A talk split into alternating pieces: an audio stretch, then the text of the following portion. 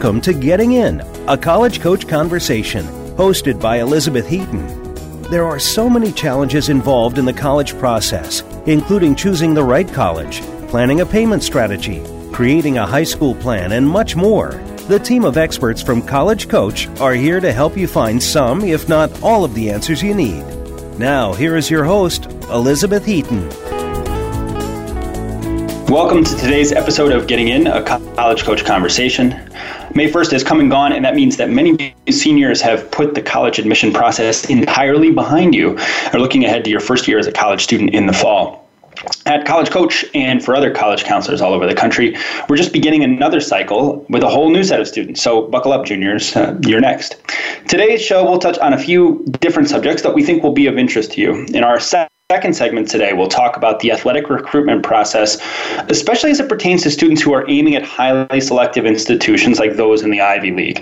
And if you're taking on some student loans next fall, or if you know someone who is planning to graduate from college this year, we'd like to help you understand more about income driven loan repayment plans. Our third segment will be filled with useful, practical tips.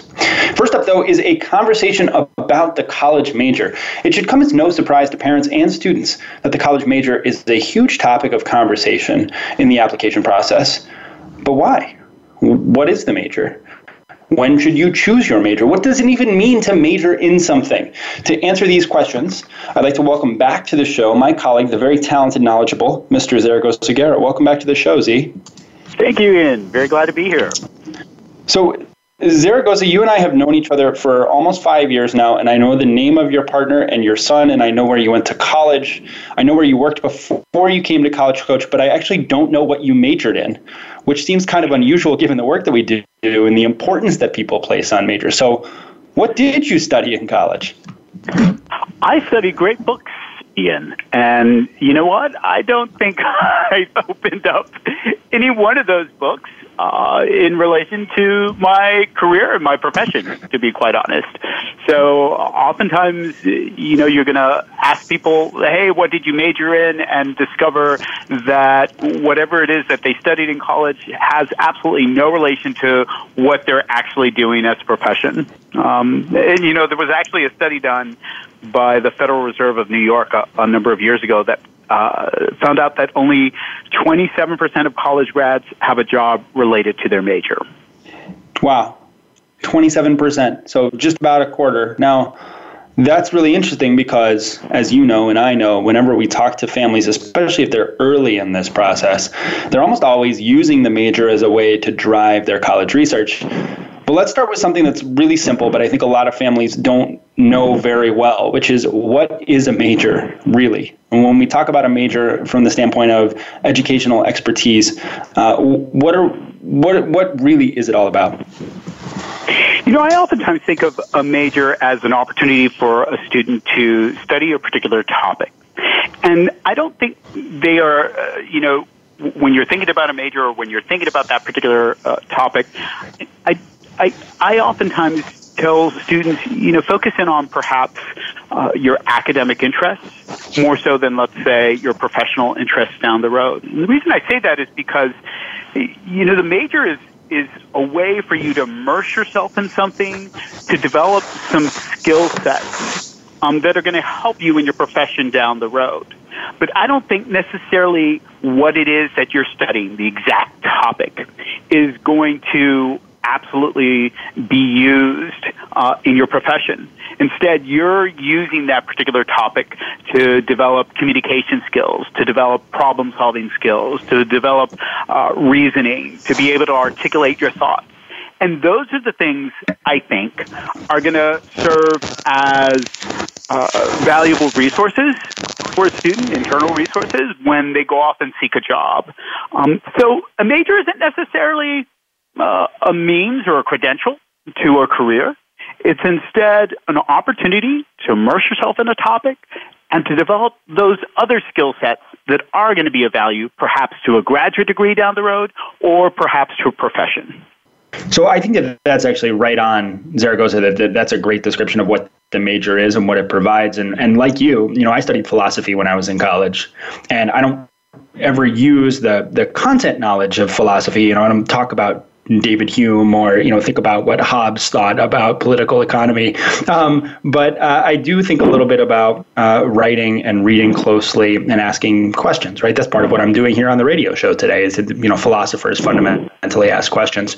So there is a connection I think between what you you study or maybe the way that you study it and what your professional outcome is, but not I think in the way that parents and families often think about it. Why is it do you think that the major gets so much attention in the process? And what do you think is sort of the appropriate role of the college major to play in the college search process? You know, I think oftentimes families see uh, some of the careers that are out there, and they are trying to, uh, you know, make sure that their uh, children, that their their students are able to to thrive after college. And you know, it is such a big investment and yeah. uh, they want to make sure that you know the money that they're putting in is going to serve their children well, and that their children are going to be able to stand up on their feet after uh, they get out of college and go off and, and conquer the world. And sometimes they might be projecting particular professions onto this particular process and thinking, oh, I think, you know, this particular profession is going to serve you well in terms of income down the road. And so perhaps they they make a literal translation between that particular profession and trying to find out what it is that you can major in that's going to steer you in that profession. And, and to be quite honest, there are very few, uh, you know, professions that need an undergraduate major to serve as a credential for that mm-hmm. profession. Mm-hmm. You know, I can think, I, I always bring up these three engineering, nursing, and architecture. If you want to be an engineer or nurse or an architecture, hey, you probably should have studied that as an undergrad. But for the most part, everything else, probably not. Um, you know, there are some caveats to that, but, but for the most part, um, that's, that's not necessarily the case. And so, you know, oftentimes I, I might steer a family. You know, there are a couple of really great resources out there. One is um, Big Future, you know, and they've got a, a career section, and it, it helps families figure out, you know, these are particular majors that one could consider for X or Y career. And it doesn't mean that you have to major in that, but these particular majors could serve you well in that. So I oftentimes you know, tell students separate the professional interests from the academic interests because they might be, uh, they're not necessarily going to be one and the same. Yeah, I you know I was on a call with a student just this week, and and the student was really uh, well. He started the conversation by saying, "I'm interested in a double major in theater and business marketing."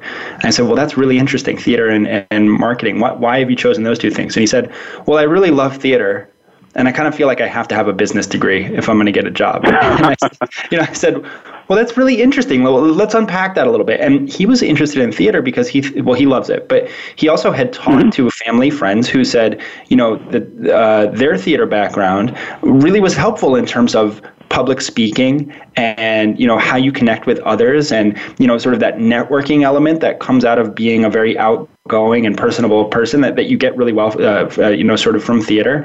Um, and it was interesting so we were sort of as we were talking through it coming back to this idea that actually the, the more valuable thing might be the theater major and then you can take that and apply it to business later on. You don't necessarily need the business degree in order to you know sort of immerse yourself in a in a business opportunity after you graduate.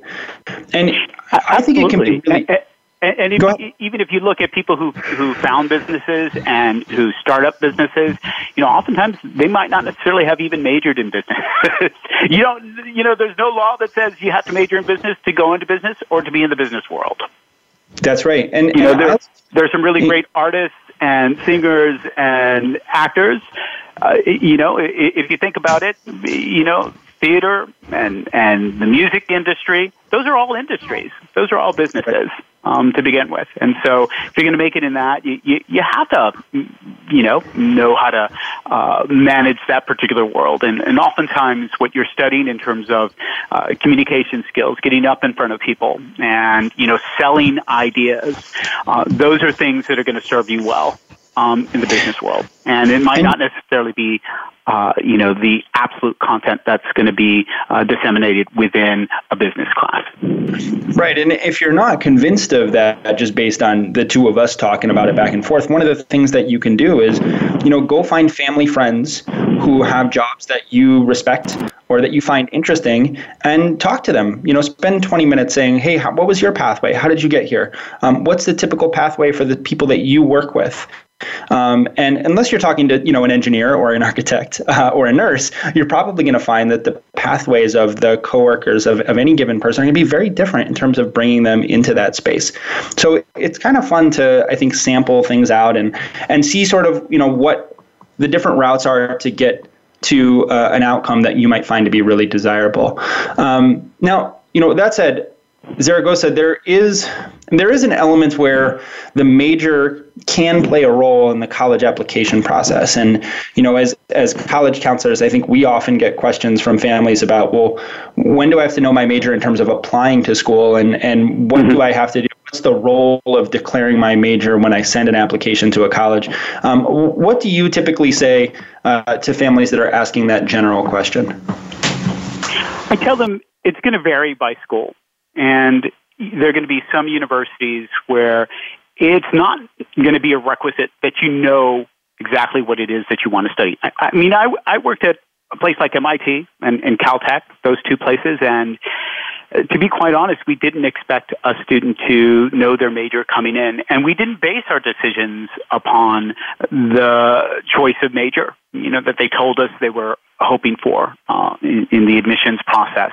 Uh, when you enrolled at a place like uh, an MIT or Caltech, you could major in whatever it is that you wanted to major in, you know, once you were there. I mean, we were vetting you for, for the entire school. And I know that's the same for a lot of other places. You know, Stanford, you know, you don't need to declare a major until, you know, spring of the, of the sophomore year. There are going to be other schools, however, that are going to uh, want you to have a better idea of what it is that you want to study. For instance, if you're uh, applying to, let's say, a Carnegie Mellon, you should probably know the school within the overall university that you're targeting because they're going to be making admission decisions by school rather than, let's say, um, you know, for the overall freshman class. So it's going to vary from place to place. Um, when I was looking at, let's say, Georgia Tech, you know, if I'm, you know, let's say you wanted a major in engineering at Georgia Tech, you don't need to know exactly what engineering, uh, you don't declare what specific uh, form of engineering you're going to pursue at Georgia Tech until the end of your freshman year. So, you know, that's a little bit sooner than other places, but keep in mind it is an engineering degree and, you know, they want uh, students to get a head start on some of the uh, classes that they're going to need uh, to pursue those particular fields of engineering, but you don't necessarily need to pick that particular field until uh, the end of freshman year. Yeah, you touched on two things there that I, I want to follow up on um, with you. The first thing was the mention of the school within the university. That's actually one thing that I talk about as well when I look at, especially at the UCs. Now, um, you know, for Berkeley, for example, you have to apply to the College of Chemistry or the College of Engineering or the College of Letters and Sciences. Are the three major colleges there. Now, when you're applying to a school at a place like Berkeley or a place like Carnegie Mellon, are you actually choosing a specific major or are you choosing a family of majors or you know sort of the opportunity to enroll in a program within the particular school at the university what's your take on that again it, it, it is going to depend upon the school there are going to be some places where yeah you're you are in pretty much uh, selecting a family uh, of majors, um, and you know they are making their decision on the school within the university as a whole. There are going to be probably some other places in some particular majors where you know, everyone, you know, they're, they're just so popular and they've got numerative restrictions that, you know, they might, uh, you know, want you to know, hey, yeah, we'd like to know if you're hoping for uh, computer science or what form of computer science. Is it going to be computer science within this school or computer science within, uh, you know, the, the computer science within the School of Engineering or computer science within the School of Arts and Sciences? So, you know, it is going to vary that way. Um, you know, particularly for those uh, really popular majors. I'd say, yeah. and again, you know, it's it you really have to uh, take a look at the school and see what their restrictions are for particular majors or particular schools even. And, and some things might be a little bit easier to transfer out of. Um, so, for instance, if I do have a student who's interested in, let's say, an, an engineering degree, I, I often tell them, you know, suss it out ahead of time. Uh, at least try to the best of your ability.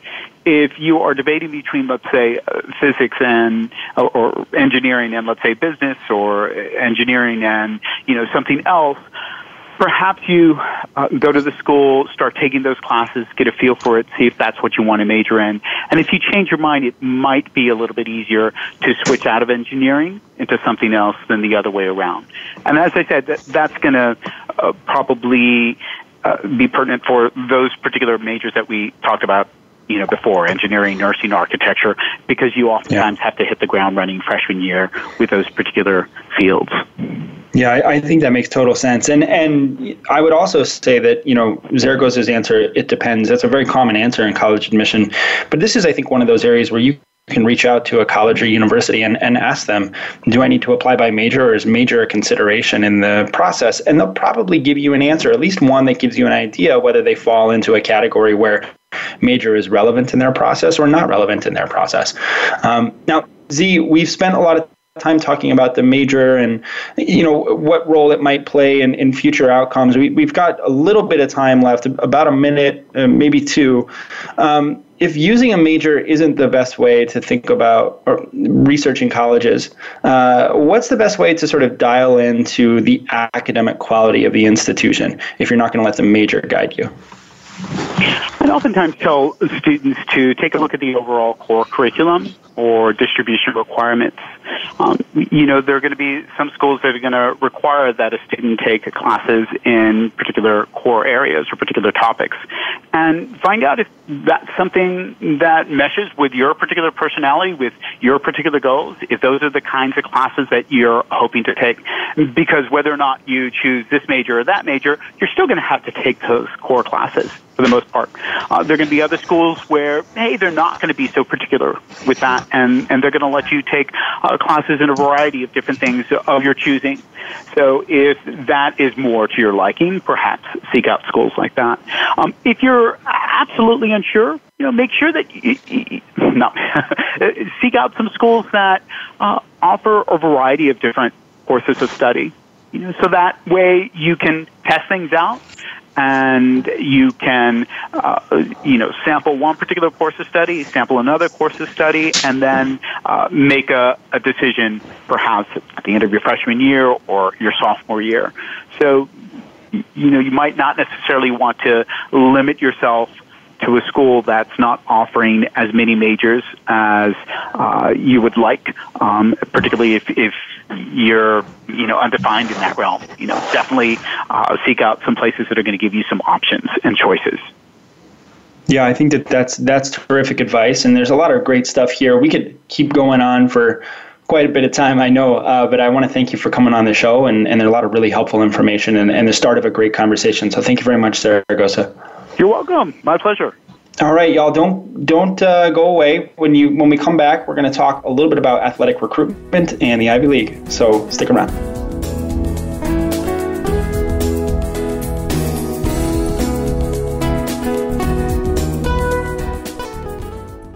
Think you've seen everything there is to see in online television? Let us surprise you. Visit VoiceAmerica.tv today for sports, health, business, and more on demand 24 7. If you're a parent of a high school student, you've probably heard a lot of scary stories about college admissions, about the growing number of applicants, the shrinking number of spots, about how even valedictorians are being turned away. For families of hopeful college students, it's impossible not to worry. But at College Coach, we take the worry out.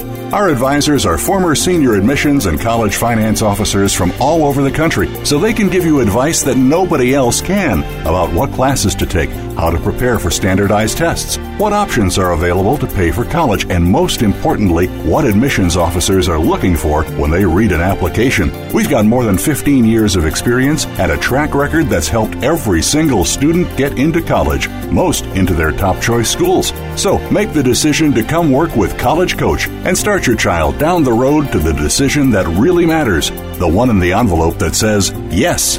Visit www.getintocollege.com forward slash getting dash in. The Internet's number one talk station. Number one talk station. VoiceAmerica.com.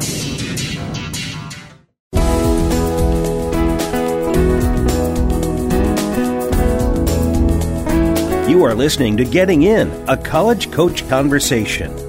To reach Elizabeth Heaton or her guest today, please call in to 1 866 472 5788. That's 1 866 472 5788. Or send an email to gettingin.voiceamerica at gmail.com. Now, back to the show. Welcome back to the show.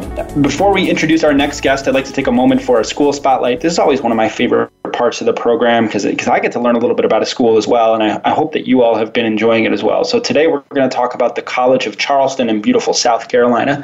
Over the past several years, approximately $80 million have poured into the College of Charleston's beautiful and historic campus. Since 2007, 14 buildings on campus have either been significantly renovated or completely built from the ground up, including a Center for the Arts, an athletics complex, and two residence halls. And here's great news for science students. This fall, a major overhaul of the Rita Hollings Science Center will be completed, not only expanding classroom and laboratory space, but also creating a rooftop astronomy lab. That's pretty cool. Nearly 10,000 undergraduates are enrolled at this public university, of whom almost 65% are female and approximately one third come from out of state. This college offers 60 majors, including unique programs in computing and the arts, in historic preservation and community planning. To help incoming students acclimate to college life, all freshmen are required to take a first year seminar or learning community, the latter of which links two interdisciplinary courses around a common theme. This past fall, students could discover psychological and literary analysis of Harry Potter, a learning community course that combined English and psychology, or From Russia with Code, which joined Russian and computer science. Fun fact College Charleston is one of only 55 schools in the country to offer Division One NCAA women's beach volleyball. Now, beach volleyball is an awesome sport. It's one that I saw often when I was biking past the sand courts at Stanford as a grad student, but it's not likely to be a big sport up in the Northeast, where my next guest was a very talented college athlete back in her day. Amy Alexander, fresh out of the water in the Gulf Coast, is here to talk to us about athletic recruitment at the Ivies. Welcome, Amy. Thank you so much, Ian, for having me.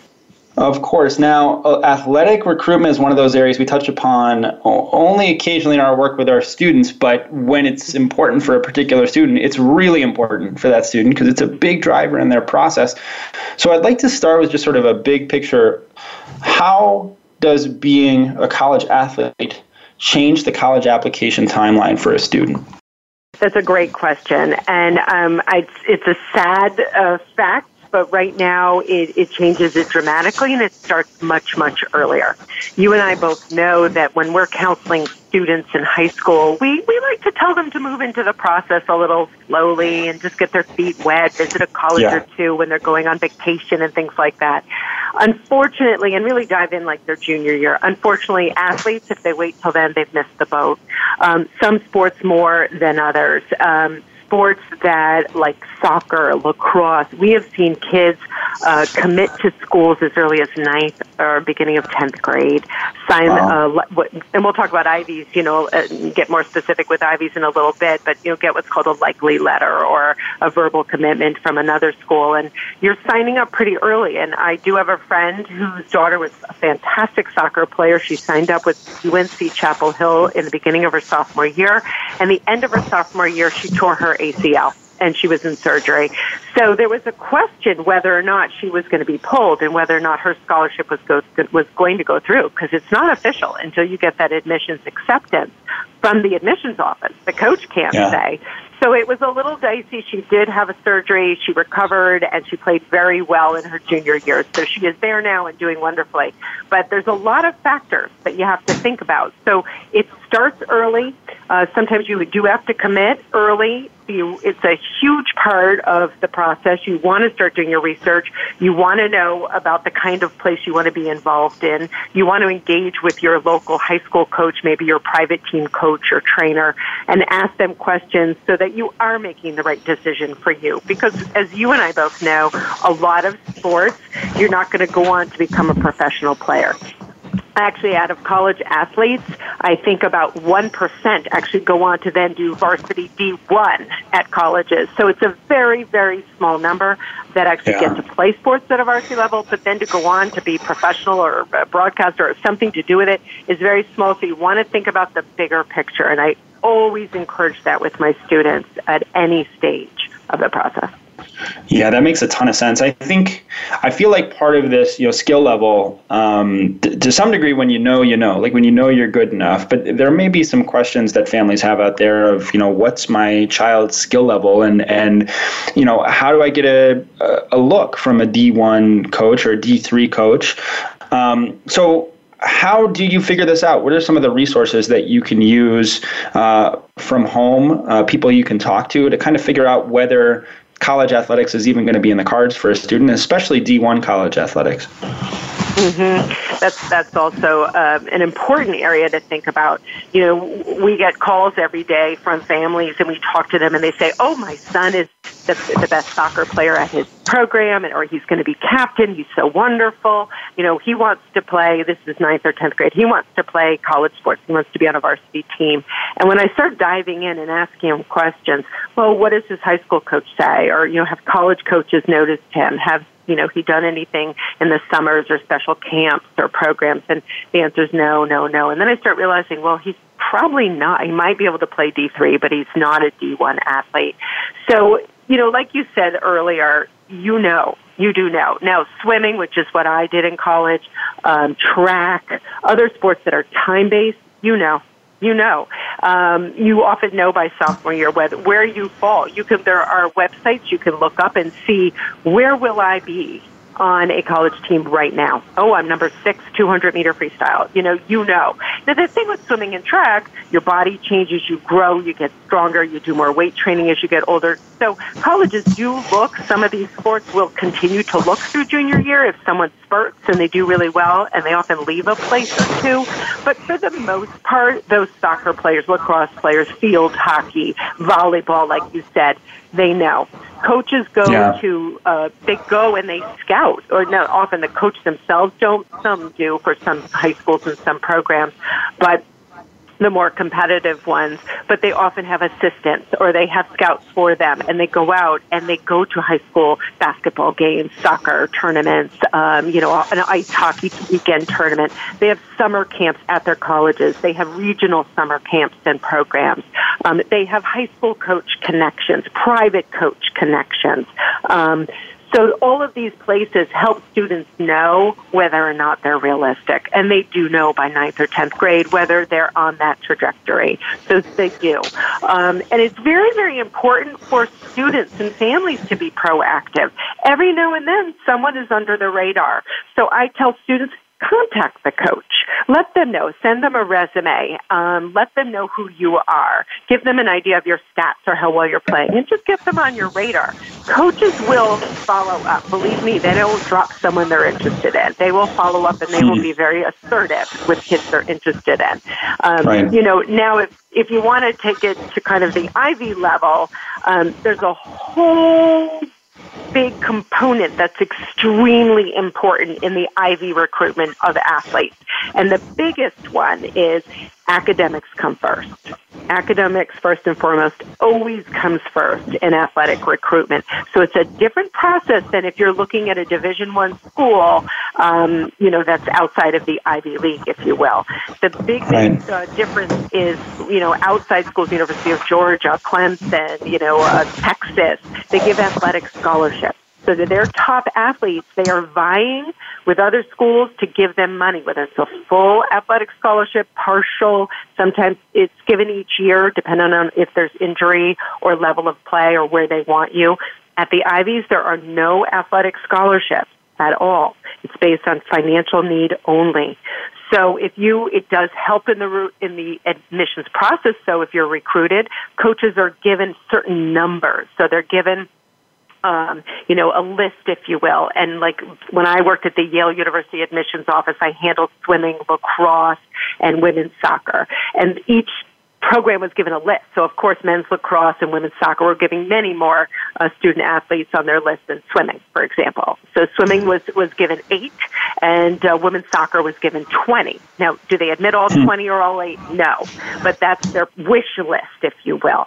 Now, the other important thing about Ivies is there's something called the academic index. It's a combination of grades, test scores. Um, so it's the ACT or SAT, SAT 2s plus rank and GPA. So on their team, the whole team, they must meet a certain academic index. It's compilation of all of those you know, um, individual items. And so maybe they have a really strong number one tennis player but his academic index is about 194. I, they have to be over 200. So then maybe they have someone coming in whose academic index is 220. Well, then it'll balance out. So the Ivies have to go at it in a very different way. So when you're approaching coaches at an Ivy school, you want to do it early. You want to send the resume, but you want academic criteria on that resume. That's just as important, if not more so, than the athletic um, material on on if they see someone who's strong in testing and a GPA and a rigorous curriculum, they then their eyes perk up because then if you're also a stellar athlete, they really have a lot of clout to then go in and push you at the admissions office.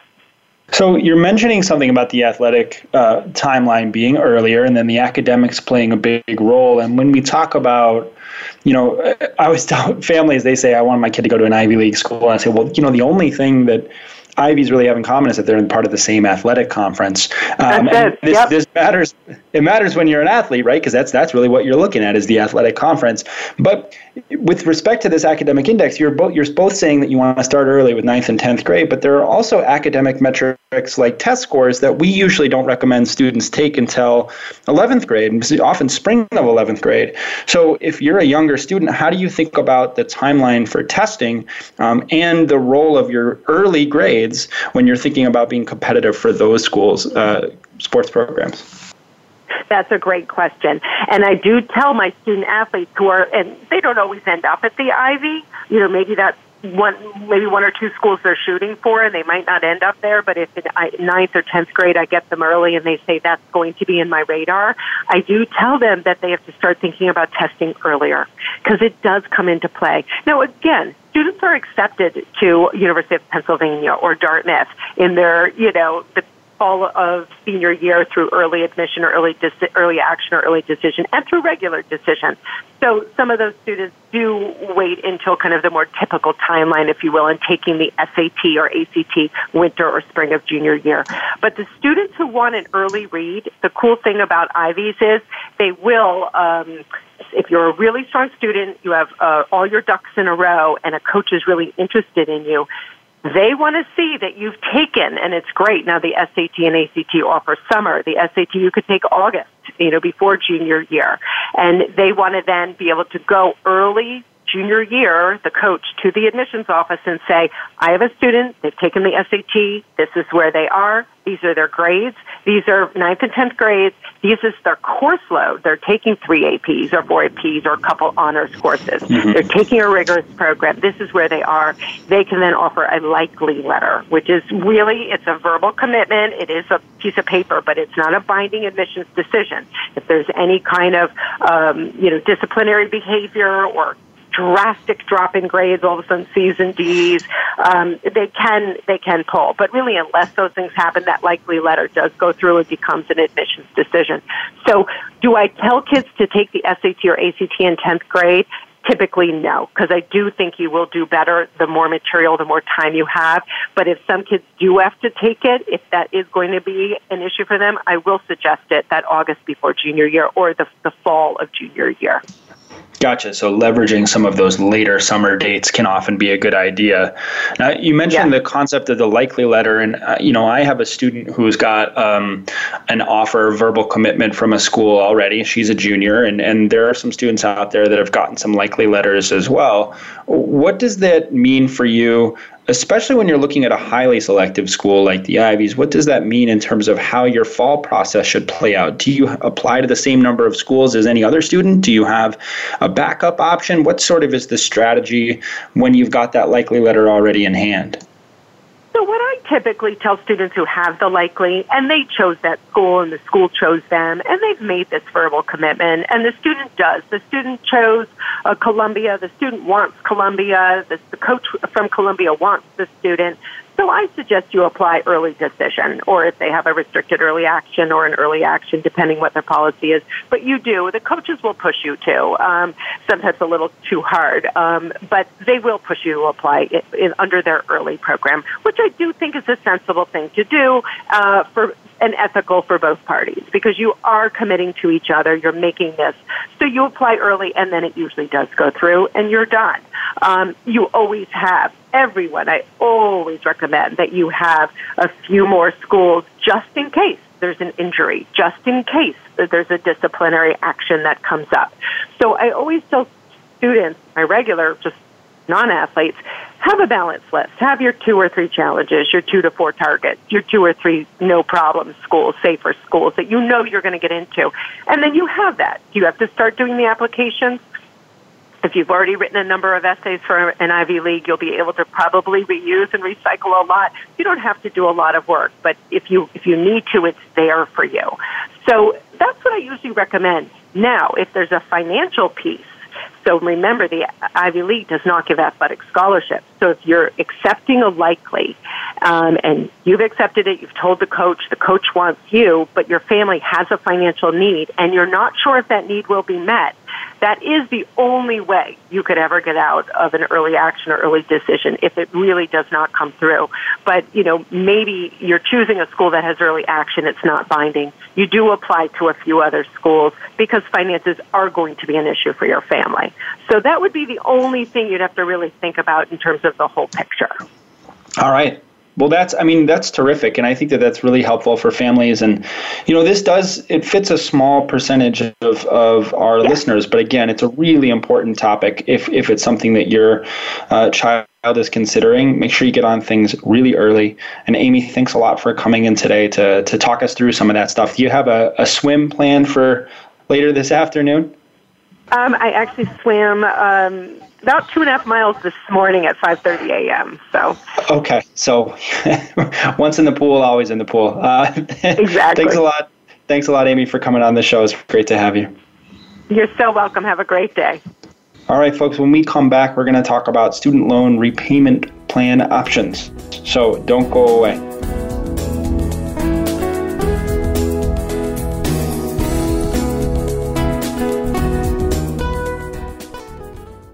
Become our friend on Facebook. Post your thoughts about our shows and network on our timeline. Visit facebook.com forward slash voice America. If you're a parent of a high school student, you've probably heard a lot of scary stories about college admissions, about the growing number of applicants, the shrinking number of spots, about how even valedictorians are being turned away. For families of hopeful college students, it's impossible not to worry. But at College Coach, we take the worry out.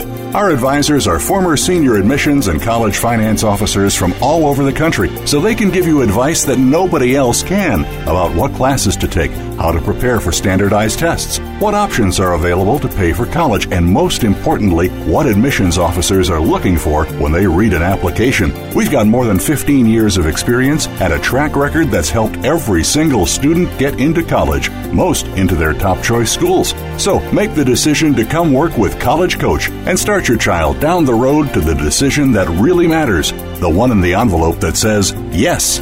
Visit www.getintocollege.com forward slash getting dash in. Stimulating talk gets those synapses in the brain firing really fast. All the time. The number one internet talk station where your opinion counts. VoiceAmerica.com.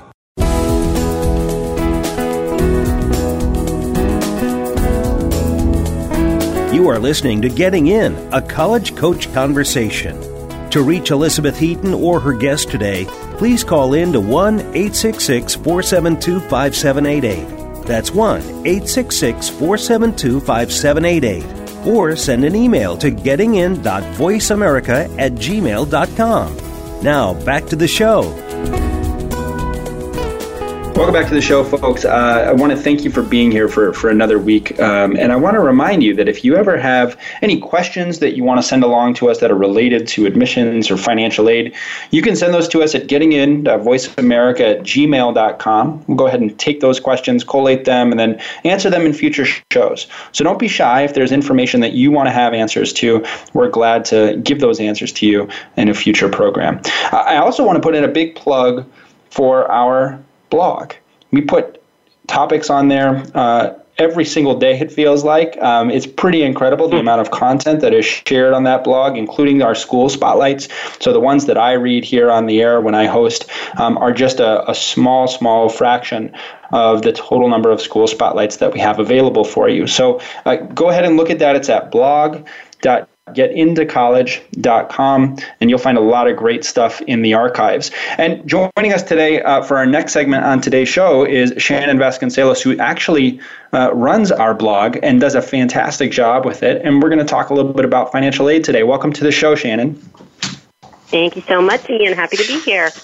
Of course. So now we're talking about income driven repayment plans. And of course, I'm very much out of my depth whenever we talk about anything that's financially related. One of the questions that I had just as I was looking at this was Does an income driven repayment plan, is that something that you decide you're going to have when you first sign up for the loan? Is it, or is it something that you decide you're going to do when you start to think about repaying the loan? Uh, you don't have to decide up front, thank goodness, because most people have no clue at that point what their income is going to look like after graduation. Sure. So you do sign up after you've borrowed the loan. You do your first um, opportunity to sign up for a particular repayment plan comes when you undertake your exit counseling, which every federal student loan borrower has to do uh, before they graduate school. It's sort of a little online tutorial um, where they uh, explain all your kind of repayment plan options, and you can select one. Uh, but you can also actually change your repayment plan at any time. So if oh, you wow. start off on one repayment plan, it doesn't work for you, you contact your loan servicer. You can always select another one you know, a year into repayment, seven years into repayment, at any point you can actually switch. That's terrific. So, so let's talk about just the basics. What are some student loan repayment plan options? What are what are uh, what's available to me if I'm if I'm looking to pay back the money I borrowed?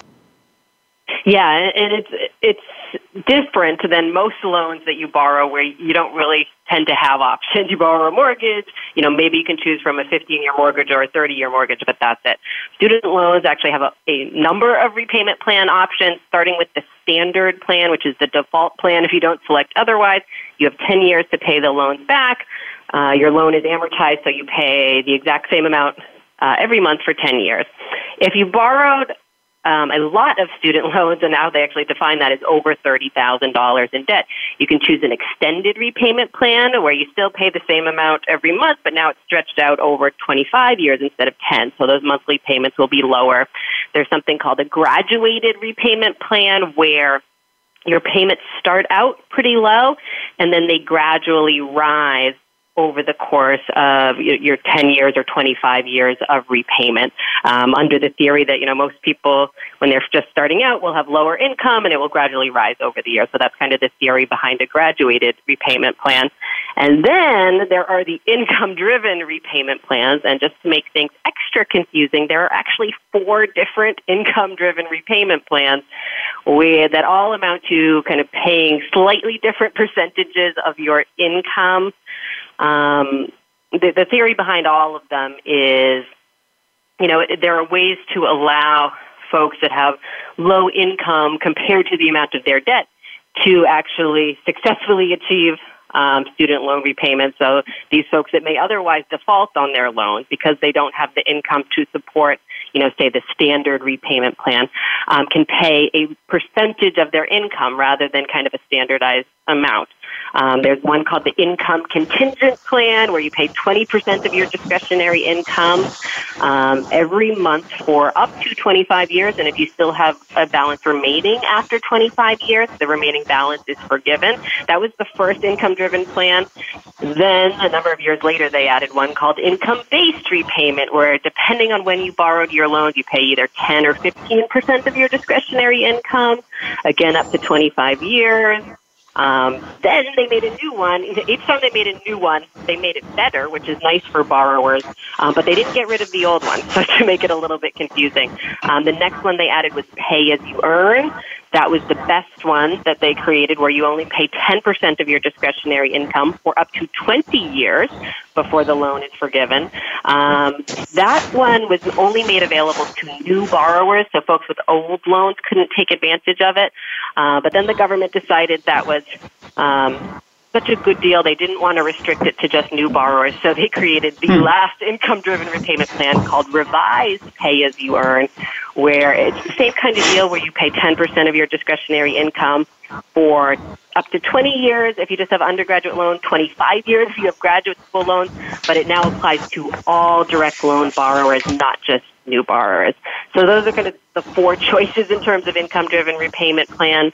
Um, one nice thing is when you apply for income-driven repayment, you actually um, can check a box that says, give me whichever income-driven plan gives me the lowest monthly payment. So you don't actually, oh, all of those options are very confusing to you, and I think they would be to just about anybody. You can just check a box that says, give me the one that's going to give me the lowest payment. You don't have to understand the intricacies and the eligibility requirements for all these different plans. So, what if you did want to work on understanding some of the intricacies to choose this plan? I mean, it's nice to think about a lower monthly payment, but I imagine that comes with uh, some strings attached as well. How do you actually go through the process yeah. of choosing one of these if you're not uh, an expert in financial aid at College Coach? right. Um, the I would say a couple good websites to refer you to. One is called studentaid.gov that website describes all the different repayment plans in detail, describes who qualifies for them, because depending on the kind of loan you have and when you borrowed it, you may or may not qualify for one or the other. Um, the other good website to check out is called studentloans.gov. And in that, on that website, if you have federal student loans, you can actually log in and it has a record of all of your federal student loans. So you can, on that website, you can actually request the income driven repayment.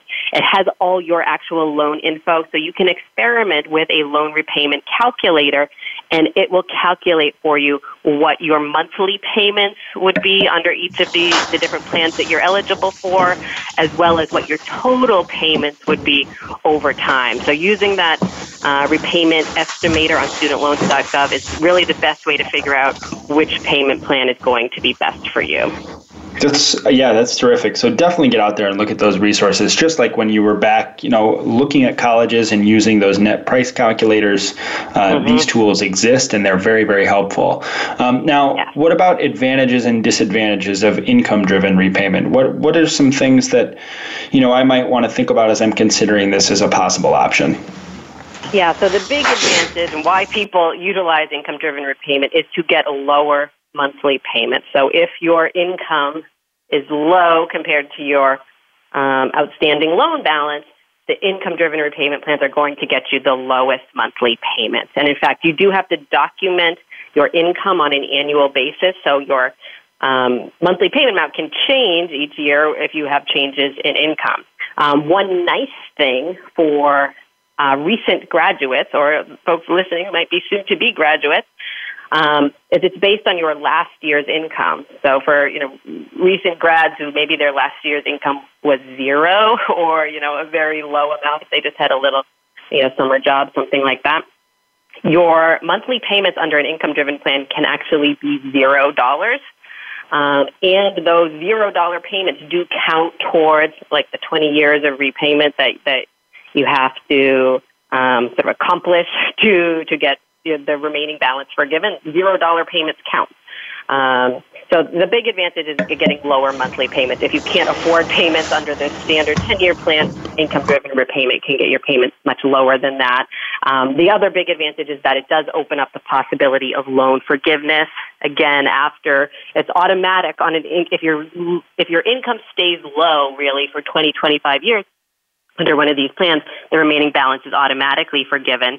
These plans work particularly well for public service workers. There is a an additional public service loan forgiveness plan that actually offers repayment after 10 years uh, of making 10 years of payments under one of these income dependent plans. If you work in public service, which is for a nonprofit agency uh, or government agency, the remaining balance is forgiven. So it works particularly well for, for public service workers um, if you, you've got relatively low income compared to your, to your loan balance. So those are, I mean, there seem like a lot of good reasons to take advantage of this. Is I like like the idea yeah. of a zero dollar payment. Yeah, who doesn't? um, uh, it, it, probably means in that case that you've got a very low income, so it's not it's not all roses. But uh, yeah. what are the disadvantages of an income driven repayment plan? I mean, what, why why not do something like this? Yeah, so the big disadvantage is for folks who don't qualify for that public service loan forgiveness. But for those folks, it's probably a win win. Um, you're going to end up better if, again, if your income's low enough to qualify for, for one of these plans. If you have a high income, you, you either, depending on the plan, you either don't qualify for the plan at all or you're paying higher than your standard monthly payment, which you probably don't want to do. But for most folks doing income driven repayment, they do it because their income is low. Uh, but if you don't end up qualifying for public service loan forgiveness, you actually end up paying sometimes much more over time compared to, you know, anytime you stretch out payment, you're going to accrue more interest. Um, so I, I ran kind of a scenario where uh, I'm assuming a kid out of school who's borrowed the the average amount for an undergraduate student, which is just under thirty thousand dollars. Um, if that was you, if you borrowed thirty thousand dollars and maybe you're only making thirty thousand dollars a year right out of school, what your monthly payment would be on like a pay as you earn plan, about $100 a month. Uh, on the standard plan, it would be about $300 a month. So again, nice. I'd much rather only pay 100 than 300. But if I paid on the standard plan, my loan would be paid off after 10 years, and I would have paid in total about $39,000 on that $30,000 of debt. So I would have accrued $9,000 in interest. But if I put paid on an income driven plan and I only paid uh, starting out at $100 a month and kind of assuming my salary just went up with inflation, uh, even though I'd have lower monthly payments, I would still be paying that loan off 20 years down the line. I'd actually end up get a, getting a little bit of the loan forgiven, but even though I got some forgiveness, I still would, would have paid $51,000 instead of $39,000. I would have mm. doubled the amount of interest I paid. So that is the big disadvantage of income driven repayment. If you're paying lower than the standard payment, you're going to be paying longer. You're going to accrue more interest. That's the big downside. So I think it can work well for people, again, maybe just starting out um, who can't afford those monthly payments to start, but then maybe get off of the income driven repayment, you know, a few years down the line when you're making more income, you can afford to pay off the loan more quickly or again people who you know have a job loss something like that. So there's a limited amount of time or maybe one of these income driven plans is helpful. Um, it, you know it's useful to have the option but in the long run uh, for most people it's going to cost you again unless you qualify for that public service forgiveness Gotcha. That that all makes sense, and and that takes us just up to the edge of the time that we have for today. Can you, for me, can you repeat the two uh, websites that you had recommended for for families to go to? Yes, studentaid.gov um, list, describes all the different repayment plans, what the requirements are, and then studentloans.gov is where you can log in gives you all your repayment info. It has great calculators where you can really make an informed decision about what payment plan is going to be best for you. And again, you can change it anytime. So don't worry about being locked into the choice you make, you know, right at graduation. If you find out down the line that doesn't work for you, you can always change. Perfect. Thank you so much for coming on the show today, Shannon. Appreciate it. Very, very welcome. Uh, folks, we want to thank you once again for joining us here on Getting In this week and every week, and I hope that your spring semester comes to a successful conclusion and you find yourself poised to take full advantage of everything this summer has to offer. Now, next week's show, we'll talk about the pluses and minuses of homeschooling, how to finish the year strong after making your deposit at your new college, and we'll provide an update on the New York State Excelsior program. Join us for all the excitement, whether in your home, at the gym, in the yard, or on your commute. Podcasts can be listened to everywhere. In the meantime, drive safely, and we'll see you next time.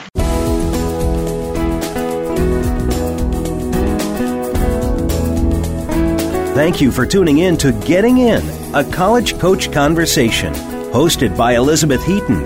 Please join us again next Thursday at 1 p.m. Pacific Time, 4 p.m. Eastern Time on the Voice America Variety Channel.